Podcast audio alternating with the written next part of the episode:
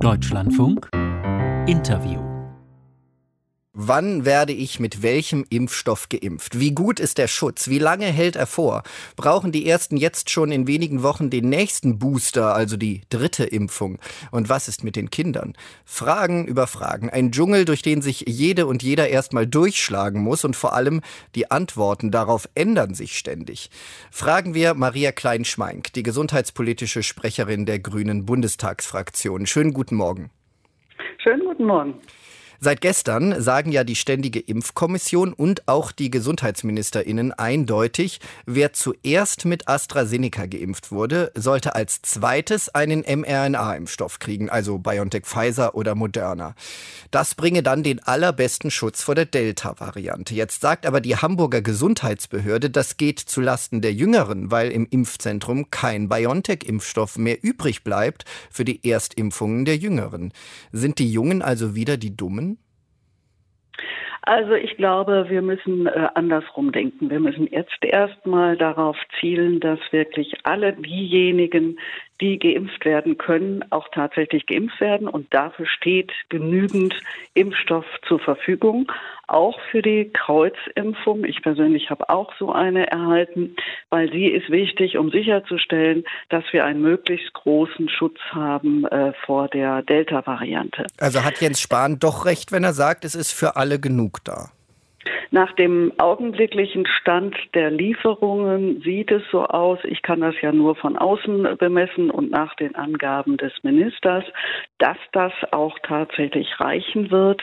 Wir haben eher das Problem, dass wir äh, die Menschen überzeugen müssen, die noch nicht geimpft sind, dass sie möglichst sich impfen lassen und außerdem äh, auch die Zweitimpfung tatsächlich in Anspruch nehmen, weil auch da gibt es Hinweise, dass das etliche nicht tun. Mhm. Bei den Jugendlichen ist es so, dass äh, wir ja sehr unterschiedliche Impfempfehlungen haben. Äh, und wir wissen ja, dass gerade diejenigen bis zwölf Jahre nicht geimpft werden können nach derzeitigem Stand, weil wir noch keinen zugelassenen Impfstoff haben. Und deshalb ist es so wichtig, dass alle anderen, die können sich auch impfen lassen, einfach weil wir damit einen sehr viel höheren Schutz haben und verhindern können, dass Menschen sich, Menschen schwerer erkranken. Lassen Sie uns über die Kinder gleich nochmal sprechen. Ich wollte nochmal eben bei dieser Kreuzimpfung bleiben. Da sagen jetzt die Hausärztinnen und Hausärzte, sie wären da so ein bisschen überfahren worden. Also innerhalb von einem Tag das alles umzustellen, das bekämen sie gar nicht hin. Ähm, lauter Patientinnen und Patienten melden sich jetzt und, und wissen nicht, wann sie zu welchem Impfstoff kommen sollen. Hat die Bundesregierung da wieder zu schlecht kommuniziert? Äh, ich, wir haben selber auch das Gespräch mit Wissenschaftlern äh, gesucht und äh, auch da ist bestätigt worden, dass äh, der Wert der Kreuzimpfung äh, ein höherer ist und wir da einen höheren Schutz erreichen. Aber wir müssen auch zugestehen, dass die Datenlage für viele Impfungen eben noch sehr nachlaufend ist, weil wir ja immer erst im Nachhinein beobachten können und diesen Beobachtungs Zeitraum auch brauchen. Aber dann, dann wenn ich Sie jetzt richtig verstehe, würden Sie sagen, naja, diese Schwierigkeiten jetzt der Arztpraxen, das ist vielleicht eine Anlaufschwierigkeit, aber das kriegen wir schon hin. Ja, ich glaube, das bekommen wir hin, äh, zumal ja zwei äh, mRNA-Impfstoffe zur Verfügung stehen, die beide äh, für diese Kreuzimpfung auch nutzbar sind. Insofern werden und wir sehen auch, dass in den Arztpraxen weniger Impfstoffe zum Teil abgefragt werden, als jetzt möglich wären. Also wir haben da ein Polster.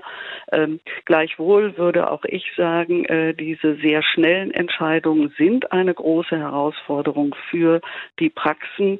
Äh, da muss das Ministerium tatsächlich darauf achten, nicht nur im Fernsehen eine äh, Information zu geben, sondern dann sehr zeitnah die Ärzte, Verbände gleichzeitig zu informieren. Die Bundesregierung, die spricht ja jetzt sogar von einer Renaissance von AstraZeneca, eben wegen dieser Superwirkung bei der Kombination mit mRNA-Impfstoffen. Äh, wenn das so ist, sollte dann die Bundesregierung nicht vielleicht doch auch wieder neue Astra-Dosen bestellen, was ja bisher gar nicht geplant ist? AstraZeneca hat sich ja in den letzten Monaten nicht sehr besonders äh, ähm, verlässlich erwiesen. Und das war ja das große Problem. Es gab ständig Lieferschwierigkeiten, es gab ständig das Herausschieben von zugesagten Margen. Äh, und das hat ja dazu geführt, dass äh, in der Bestellpolitik die gesamte EU äh, auf AstraZeneca nicht zurückgegriffen hat. Und dabei sollte man bleiben, sagen Sie, oder sollte man eben doch noch mal umdenken? Nach derzeitigem Stand stehen äh, eine ganze Palette von Impfstoffen zur Verfügung. Auch in der Beschaffung äh, ist ja sehr divers bestellt worden. Insofern sehe ich im Moment nicht äh, das Thema. Wir müssen ja auch nicht vergessen, dass es ja eine eingeschränkte äh, Indikation gab, gerade für die Menschen unter 60 Jahren. Und insofern äh, verspricht jetzt äh, diese Möglichkeit, dass äh, AstraZeneca-Geimpfte äh, mit einem mRNA-Impfstoff eine bessere äh, Immunwirkung erhalten, als wenn sie doppelt AstraZeneca geimpft werden, ähm, doch äh, dem, was nötig ist, wenn man sich damit befasst, war ja die Impfantwort von AstraZeneca in der zweiten Dosis doch unterhalb der Wirkung eines mRNA. Also mRNA-Impfstoffe sind an der Stelle äh, schon äh, da eine gute Lösung. Dann schauen wir jetzt noch mal auf einen zweiten Punkt der Debatte, der jetzt anfängt äh, wichtig zu werden, und zwar wieder eine Verteilungsfrage. Die ersten, die am meisten verwundbarsten Gruppen, die wurden ja bereits im Februar das zweite Mal geimpft. Und äh, Patientenschützer sagen jetzt, diese Leute brauchen spätestens im September eine Auffrischung. Dann aber brauchen ja auch viele Jüngere erstmal ihre Grundimmunisierung. Wird der Impfstoff dafür alle reichen? Äh, wir wissen derzeit noch nicht, äh, ab wann äh, die eine dritte Auffrischungsimpfung notwendig ist. Wir wissen nur durch die Wissenschaft, dass es sehr wahrscheinlich ist, dass gerade die Hochbetagten und Risikopatienten, die durch medizinische Behandlung der Immunsuppression beispielsweise dann eine äh, geringere Erwartung haben, dass sie tatsächlich noch äh, geschützt sind. Wann das genau sein wird, das, darüber liegen uns jetzt noch keine wissenschaftlichen Erkenntnisse vor.